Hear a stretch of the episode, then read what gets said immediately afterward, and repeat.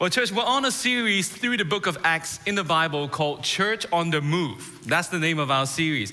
And if you, if you have just joined us today, let me say you've joined us at a terrible time because we are halfway through the series. But if you've missed any one of the previous messages, just head on to our YouTube and catch up with the messages. They're all very, very good. And last week, Pastor Jared taught us how the disciples, the early disciples, postured their heart so that they positioned themselves for God's plan and purposes. Today, we're going to pick up where he left off and unpack how the inward posture of the disciples' heart led to the outward practice of generosity. So, we're going to continue Acts chapter 4, reading from verse 32 to chapter 5, verse 11. Let's turn to the Word of God. All the believers were one in heart and mind. No one claimed that any of their possessions was their own, but they shared everything they had. With great power, the apostles continued to testify to the resurrection of the Lord Jesus. And God's grace was so powerfully at work in them all that there were no needy persons among them. For from time to time, those who owned land or houses sold them, brought them, brought the money from the sales and put it at the apostles' feet, and it was distributed to anyone who had need. Joseph, a Levite from Cyprus, whom the apostles called Barnabas, which means son of encouragement, sold a field he owned and brought the money and put it at the apostles' feet. Now, a man named Ananias, whom the apostles, sorry, a man named Ananias, together with his wife Sapphira, also sold a piece of property. With his wife's full knowledge, and it's always good to keep your wife in the full know, he kept back part of the money for himself, but brought the rest and put it at the apostles' feet. Then Peter said, Ananias, how is it that Satan has so filled your heart that you lie to the Holy Spirit and have kept for yourself some of the money you received for the land? Didn't it belong to you before it was sold? And after it was sold, wasn't the money at your disposal? What made you think of doing such a thing? You have not lied just to human beings, but to God. When Ananias heard this, he fell down and died, and great fear seized all who heard what had happened. Then some men, young men, came forward, wrapped up his body, and carried him out and buried him. About three hours later, his wife came in, not knowing what had happened. Peter asked her, Tell me, is this the price you and Ananias got for the land? Yes, she said, that is the price. Peter said to her, How could you conspire to test the Spirit of the Lord? Listen, the feet of the men who buried your husband are at the door, and they will carry you out also. At that moment, she fell down at his feet and died. Then the young men came in and, and finding her dead, carried her out and buried her beside her husband. Great fear seized the whole church and all who heard about these events. Today is one of those passages where you have to open up your spiritual ears and put on your spiritual seatbelts because we're going to be in for a ride. Let's bow our heads in prayer. Holy Spirit, we come in surrender to your voice. Would you speak to us exactly as you would want to? We open our hearts to receive it and to receive whatever you want to tell us. Come, Holy Spirit. In Jesus' name we pray. And all God's people say, Amen. This is a story about two kinds of responses that the believers, the early believers, had to God and the good news of our Lord Jesus Christ. Two extremes. On the one hand, some were very good examples in the way they responded. On the other hand, we hear of two people who responded very poorly. So these two extremes gives us the two points that we're going to talk about today. And I'll tell you what the two points are ahead of time. Number 1, the power of meeting needs. And number two, the problem of pretension. These are our two main points today. And I'll go through the first one now the power of meeting needs. And in verse 32, it begins like this All the believers were one in heart and mind. No one claimed that any of their possessions was their own, but they shared everything they had. By now, by the time you get to Acts chapter 4, there were about 8,000 believers in Jerusalem. That's a huge mega church in a small city. 8,000. Literally in the Greek, this line reads like this The heart and soul of the multitude of believers were one. Everyone say one. the emphasis at the end of the Greek sentence is the word one. That's the emphasis for what this sentence is trying to tell us. Despite 8,000 people, so many ones that are different, yet they are one. You know, the Greek philosopher Aristotle, he famously said this friends share all things in common. And the reason why we would have this philosophy is actually for self benefit. I help you, and then you will help me. I scratch your back, and you scratch mine. So the philosophy is actually a philosophy of self centeredness and self preservation. But in Acts chapter 4, the kind of oneness that we see in the believers transcended this self centeredness, this self preservation mindset. They shared all things in common, not for self benefit, but for the benefit of the others. Because they understood they were one together. It is the mindset that what is good for me may not be best for everyone. But what is always better is that we work for the collective good, for everyone. It's like Paul says in 1 Corinthians chapter 12, verse 26, that if one part of the body suffers, every part suffers with it. And if one part of the body is honored, every part rejoices with it. And that is rad. That is radical. If you don't realize that is not normal. When I was a young parent and my little boy was growing up, I used to observe, I used to love to observe how little toddlers play with one another. Have you ever seen a bunch of toddlers come together and then you put a bunch of toys in between them? What happens? Especially when the toys belong to them and you ask them to share. What do they do? No, mine, mine. Have you seen that? When one of their friends come up to them and takes one of their toys, no, mine, mine. And then they start, you know, getting angry, aggressive. They might be crying. They might be spilling a lot of tears. They might be hitting out at one another. I'm not sure if that's the situation right now at the crash at the back. I hope that you're able to pay attention. Anyone ever had a hard time trying to teach a toddler to be selfish? Anyone ever had a hard time trying to teach your young child to be self centered? No, it is inbuilt in all of us. We were all built as babies to be selfish, to be self centered. That is our nature. What changes the selfish nature of a man or a woman or, or a toddler or a little child? What has the power to make a leopard change its spots, so to speak? Acts chapter 4, verse 33 tells us this the great power of the gospel of the Lord Jesus Christ God's grace was so powerfully at work in them. The Greek word for great and powerfully here is the great Greek word megas, where we get the English word mega. Literally, what this says is the mega power, the mega grace of our Lord Jesus Christ in the gospel. The grace and the gospel of Jesus Christ is so great that even the most basic, sinful, selfish nature can be changed. So, what does this mean? There is nothing so deeply rooted in your life and in the life of your loved ones that God's grace cannot reach in and transform. Amen. How many of us say amen to that? That is good news. Here in the Bible, the direct result of God's power and grace working in them was this. The Bible says that there were no needy people among them. Did you catch this? God so transformed them from the inside that is spilled onto the outside. This spiritual transformation led to a social transformation, so much so that poverty was eradicated among 8,000 people. Not a single one of them was needy. I mean, wow. How many of us want to be so transformed on the inside that you're able to transform the people and society on the outside? Let me see your hands.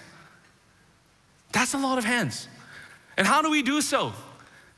By the power and the grace of the gospel.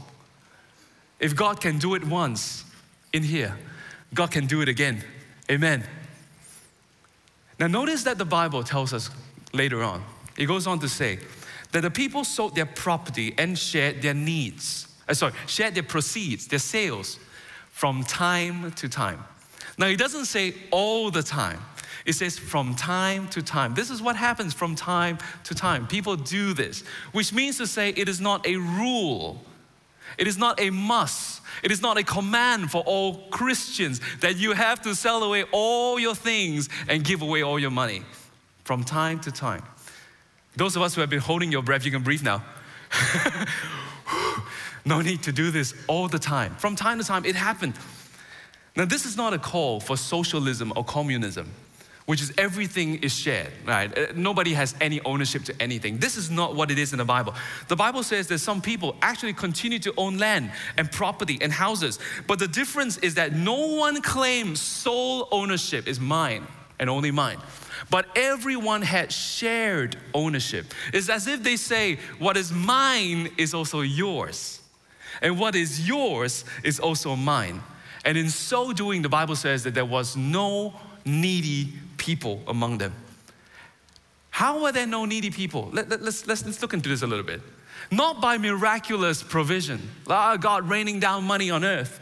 No, it's not by supernatural provision. Like all of a sudden, uh, the, the fishes started spitting out gold rings, and then people can have the gold so that they are provided for. It's none of those miraculous big signs and miracles. No, it is by ordinary believers who see a need and simply meets it. And then the Bible gives us one good example Joseph. In verse 36, Joseph, a Levite from Cyprus, whom the apostles called Barnabas, which means son of encouragement, he sold a field he owned and he brought the money and put it at the apostles' feet. So here is the application point. If you have the means to meet a need, do it. That's what the Bible is t- t- teaching us here and showing us what the disciples did. If you have the means to, need, to meet a need, do it. Church, are there needs amongst us today? Oh, yeah. As pastors, we see and we hear a lot. There are so many needs amongst us. Even today, this morning, we just bumped into a few conversations where people were having deep needs. So many of us here need a hand to hold. So many of us here need a hug. So many of us here need a, a pat on the back, or a shoulder to cry on, or an arm around your shoulder saying, I'm with you. So many of us here literally need financial provision. So many of us here might be looking at the next home that you need to live in. You don't know where you're gonna go. So many of us here need a job, a career. So many of us here need help, healing, support. Someone who can say, I understand.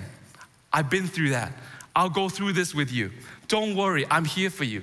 There are so many needs amongst us in this church itself. If you have the means to meet a need, do it. Here's what we see in the Bible that there can be needs amongst us, yes, all the time, but there need not be needy amongst us. There is a difference. Just because there are needs amongst us doesn't mean any brother or sister needs to be needy.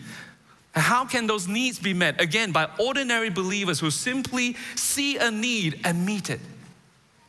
How about our church? How about FCC? Do we as a church have needs? Yes.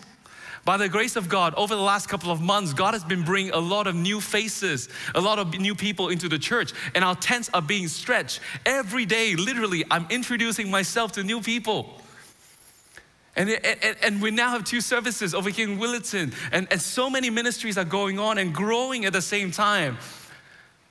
The church is also needing volunteers, also needing people to help in the faith kids ministry, helping people in the services part of things, helping people in connect groups. There is a need. But I believe that so many of us have the means to meet the need, but haven't done so. Church, if you have the means to meet a need, do it. That's what it means. That's the power of meeting needs. That's the point number one. Number two, the problem of holding back. In, in chapter 5, verse 1, it says this and 2. Now, a man named Ananias, together with his wife Sapphira, also sold a piece of property. With his wife's full knowledge, he kept back part of the money for himself and brought the rest and put it at the apostles' feet. What Luke is doing here as he's writing Acts is he's contrasting the example of Barnabas to the example of Ananias and Sapphira. You see, where Barnabas was generous, Ananias and Sapphira, they were pretentious. Where Barnabas was other centered, they were self centered. Where Barnabas was giving back to the community, they were holding back. But what did Ananias and Sapphira really do? Why did it matter so much to God? The Bible says this they kept some of the money for themselves. Luke uses the Greek word nosphizo, which literally, literally translates to this to embezzle, to secretly put aside for oneself. You see, Ananias and Sapphira thought that they they could have done this and no one would have known their secret because no one knew the full amount that they sold the land for. They thought they could lie and get away with it. But what happened? In verse 3, then Peter said, Ananias, how is it that Satan has so filled your heart that you have lied to the Holy Spirit? The apostle Peter, filled with the Holy Spirit, he knew and he confronted Ananias. And Peter revealed revealed that Ananias' heart was filled by Satan doing his dirty work. Can I quickly tell you something about the enemy, the enemy and money? Can I tell you something quickly about that? Here's something that I find really interesting when I studied the Bible. When was the last time Satan filled someone in the book of Luke and Acts? When was the last time Satan filled someone? Luke 22, verse 3 to 6 says this Then Satan entered Judas, called Iscariot, one of the 12 disciples of Jesus. And Judas went to the chief priests and the officers of the temple guard and discussed with them how, they, how he might betray Jesus. They were delighted and agreed to give him money. He consented and watched for an opportunity to hand Jesus over to them when no crowd was present. Now, notice Satan entered Judas also. What was it over? For Judas, it was money. For Ananias, it was money. How did they respond? For Judas, he gave in. For Ananias, he gave in. What happened to them in the end? Judas died. Ananias died in the end. Do you see what's going on? Do you see the pattern? The Bible tells us of Judas in Acts chapter 1, verse 18. With the payment that Judas received for his wickedness, Judas bought a field. And there he fell headlong. He fell head first.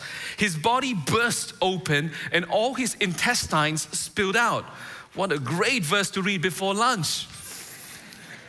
Friends, can you see a pattern here? The enemy of your soul. He loves to work through money. The enemy loves to trap people with the bait of money. The enemy loves to convince people that obtaining money is more rewarding than obeying Jesus. That same enemy in the Bible, his name is Satan. And Satan literally translates to the word enemy. Jesus describes him this way in John 8 44. He was a murderer from the beginning, not holding to the truth, for there is no truth in him. When he lies, he speaks his native language, for he is a liar and a father of lies. The enemy's aim is to kill and to lie. And Luke Act re- reveals, Luke Acts reveals his weapon of choice money. Woo! Some of us feeling hot right now under the collar. Woo! But there is good news. I promise you. And the good news starts with this. 1 Timothy chapter 6 verse 10 says this in the Bible. For the love of money is a root, is the root of all kinds of evil. Some people eager for money have wandered from the faith and pierced themselves with many griefs. Now notice, it is not having money that God says is bad for you. It's loving money that leads to all kinds of evil. And how many of us know today that you don't need to have a lot of money to love money a lot? Isn't that true? We've seen money do some terrible things, even to the people who do not have a lot of money. So, the big question for us today is this How do we overcome the love of money? How can I keep away from the love of money, Pastor Dan? I've been asked these questions in many shapes and forms by many people, mostly young adults and sometimes parents of young children. When young adults are finishing their uni, a lot of good Christian young adults and leaders, when they're going into work, sometimes they get worried that they might get sucked into the rat race. So they do ask, Pastor, how can I avoid getting sucked into the career and into the hamster wheel? How do I get, get how do I avoid getting sucked into that love for money and pursuing my, my dreams and my careers and that dream house and that dream car? How do I avoid all that and continue to love Jesus? Great question. Sometimes I get asked by parents too. How do I raise my kids so that they will know how to handle money and not pursue money for itself? But to pursue God while they are pursuing their careers? Great question. How did the early believers do it? Remember? What happened with the early believers? Acts 4 33 says this. Once again, with great power, the apostles continued to testify to the resurrection of the Lord Jesus, and God's grace was so powerfully at work in them all. Church, the answer is found in the gospel and in the grace of our Lord Jesus Christ. The only way to overcome the love of money is to find and to obtain and to grasp a greater love. And in this case, the love for Jesus Christ. The apostles caught it, the disciples caught it. And they were able to overcome the love of money. All 8,000 of them, less two. So, what is the answer to the question how do I overcome the love of money? The answer is not to focus on loving money less. I, money, money is no good. Let's, let's, let's, let's bring down the importance of money. Don't chase money. Money is bad for you. Don't focus on money. I, I don't want to pursue that because I, I'm afraid that if I get, get into that job, it's going to suck me into money. Don't focus on loving money less. Focus on loving Jesus more. If you're passionate about the Word of God, read it even more. If you're coming to church, come to church regularly. Make sure that you always pursue Christ and put Him at the first in your life. You don't have to be afraid of loving money if you are fearful of God and in love with Jesus Christ. And in the same way with children, don't just teach your children how to handle money wisely, teach them how much Jesus loves them Teach them how beautiful Jesus is. Teach them how amazing it is. He's the lover of their soul. He has a plan for them. They were made beautiful in His image. They are the apple of the eye of Jesus. Tell them how much Jesus loves them as they're growing up. And when they grow up, they cannot help but love Jesus so much. And they will choose what is right more than what is wrong. So, brothers and sisters, here's the truth what you hold on to is what has a hold on you. If you're holding on to games today and you're spending a lot of time on your games, your games has a hold on you. If you're holding on to a sexual relationship that is not good for you, that is not biblical, and you're not able to let go of that relationship, that sexual relationship has a hold on you. If you're holding on to the pursuit of your career, your career has a hold on you. But if you have, if you're holding on to Jesus, then Jesus has a hold on you. Amen. Let's read on in verse 3. Peter says this to Ananias And you have kept for yourself some of the money you have received for the land. Question mark. Now, here's a big question in my mind when I read this. What is wrong with keeping some of the money for yourself? I mean, isn't it better to give a little bit than to give nothing at all? I mean, how many of us actually give 100% for our tithes and our offerings? Isn't it, isn't it better that I give a little bit rather than I give nothing? What is wrong here, God? What is the big deal? Peter reveals to us what is really going on here in Ananias. You see, it wasn't just about his lie, it was about his hypocrisy. It wasn't just about his deception, it was about his pretension. What do I mean by this? Let me show you. Three things that we see in this passage. Number one, we see that it is okay to share all the money. That's what we read in the first point. All the, all the disciples and all the community of believers, they sold what they had and they gave all the money. It's okay to share all the money. Number two, it's actually okay to keep all the money. You can either share all of it or you can keep all of it. Why is that so? Because Peter said this to Ananias Didn't it belong to you? Didn't the land belong to you before it was sold? You could have done whatever you want with it. Remember, it's from time to time people sell it. You don't have to sell it all the time. It's up to you, Ananias. Didn't it belong to you before it was sold? And even after it was sold, wasn't the money at your disposal? It's your money, Ananias.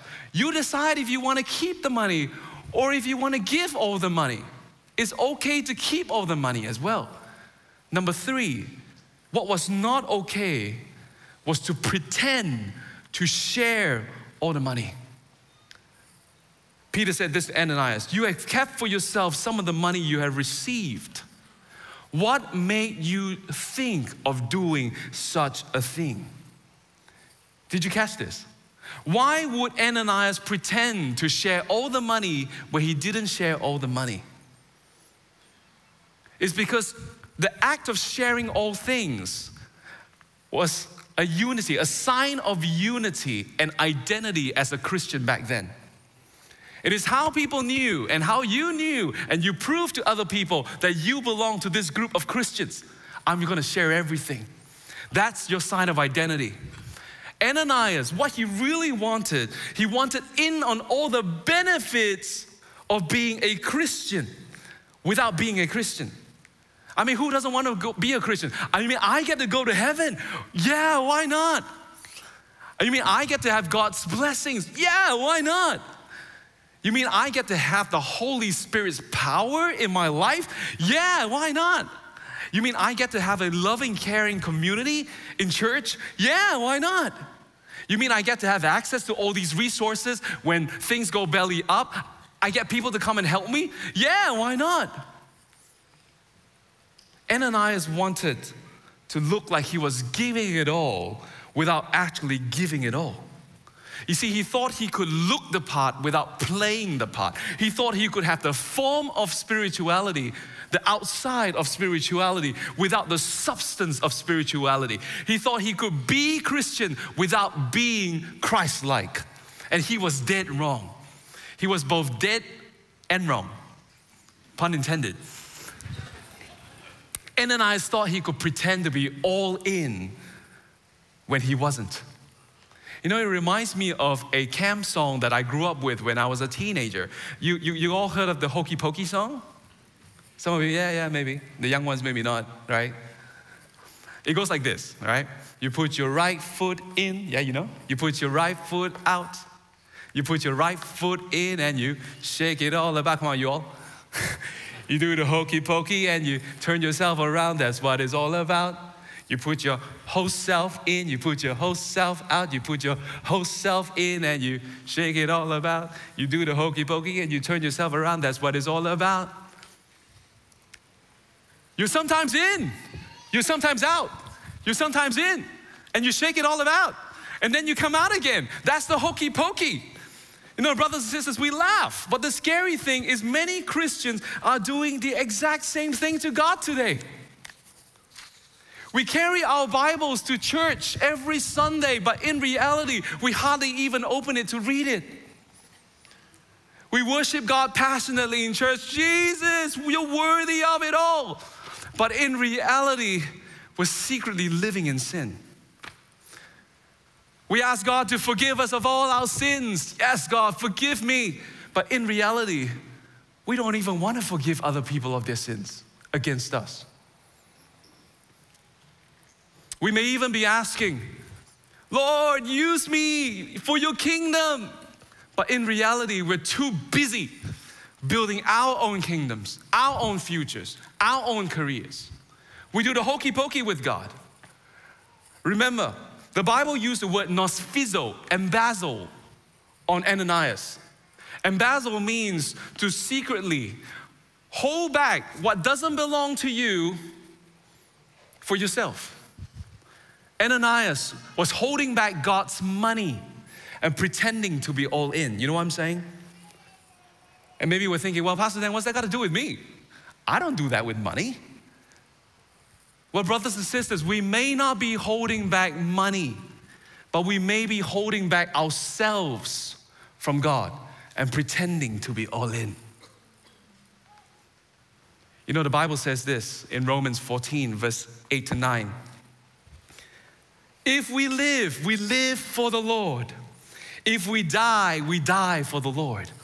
Whether we live or die, we belong to the Lord. For this reason, Christ died and returned to life, so that he may be the Lord of both the dead and the living. Brothers and sisters, Christ died on the cross and resurrected from the grave so that now you belong to Him. And so that now He may be your Lord.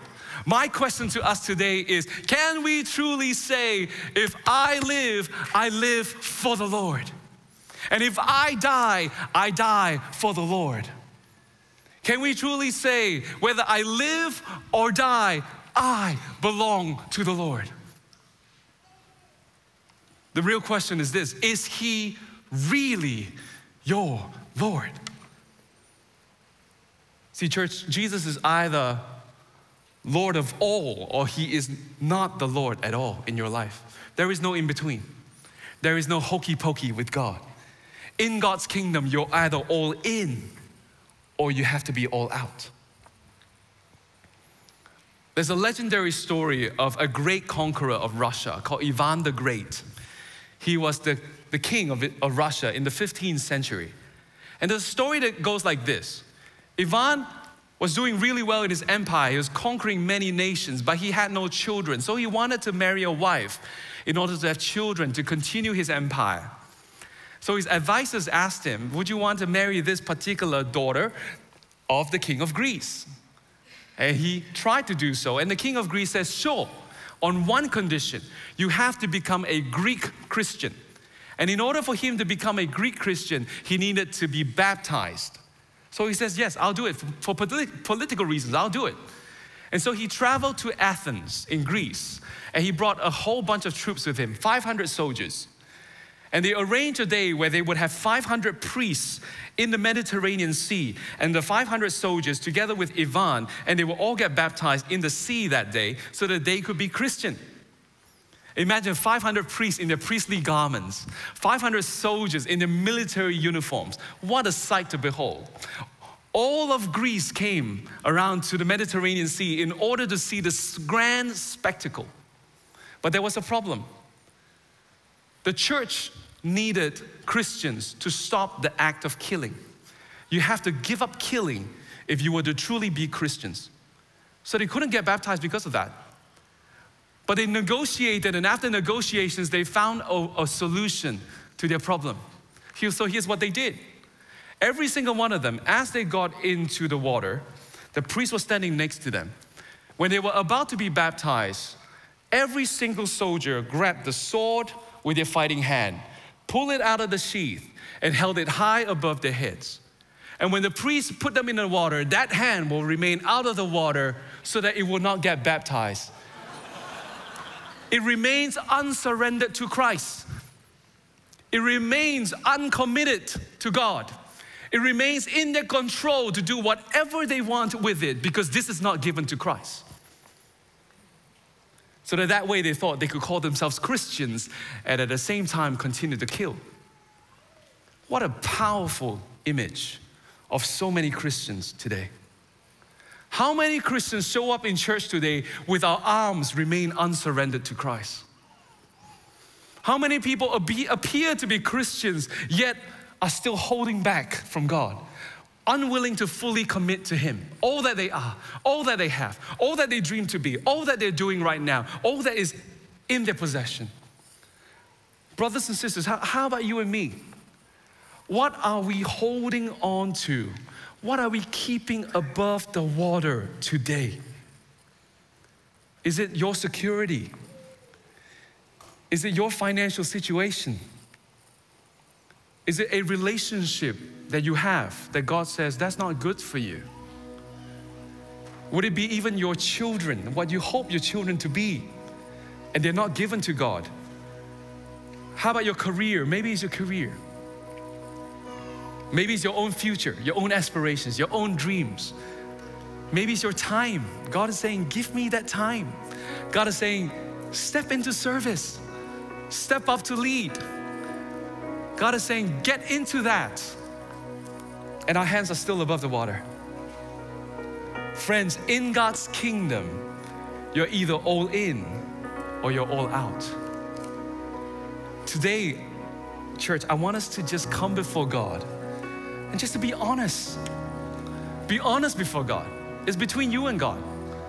Would you fully commit and surrender yourself to Christ today? Would you be all in for God today? Let's put aside your Bibles and would you just stand with me?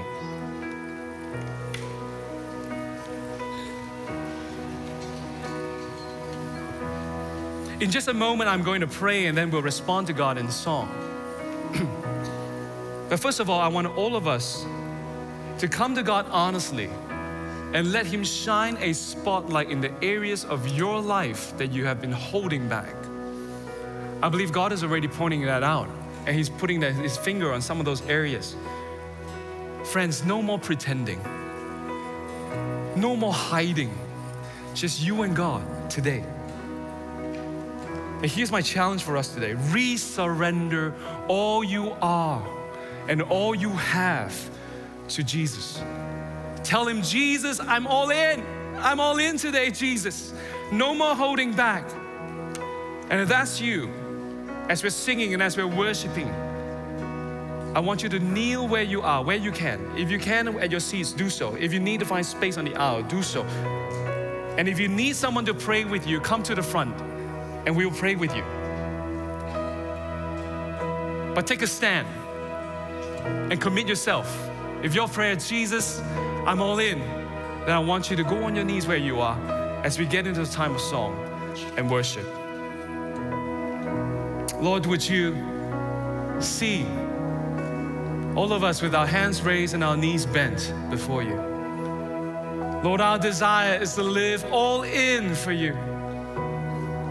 No turning back, no turning back, as the song goes. Lord, we want to be all in, and many times we have not been all in and we've pretended that I was okay. We've come in week in, week out, Sunday after Sunday, thinking that this is all there is to Christian existence. And forgive us of the times that we have allowed it to be so. They were bought into the lie that Ananias and Sapphira bought into, that it was okay to look the part without being the part. It's okay to look Christian without being Christ like. Today, God, we ask you for forgiveness. We want to change. We want to be transformed from the inside out. We want to be all in. So, for the ones of us who are committing today, God, would you see our hearts? Holy Spirit, would you give us the power to live and to do so in increasing measures in the days to come? God, we cannot wait to see what you will do with a church set on fire for you that way. We cannot wait to see what you would do with a church who will love you so passionately with a single mindedness pursuing Christ with all that they are, all that we are. And we thank you, God, for that. Would you continue to speak to us? Church, would you be blessed today as you leave the auditorium? May the love of our Father, may the grace of our Lord Jesus Christ, and the power of the Holy Spirit be with you until we see each other again. In Jesus' name we pray. Amen.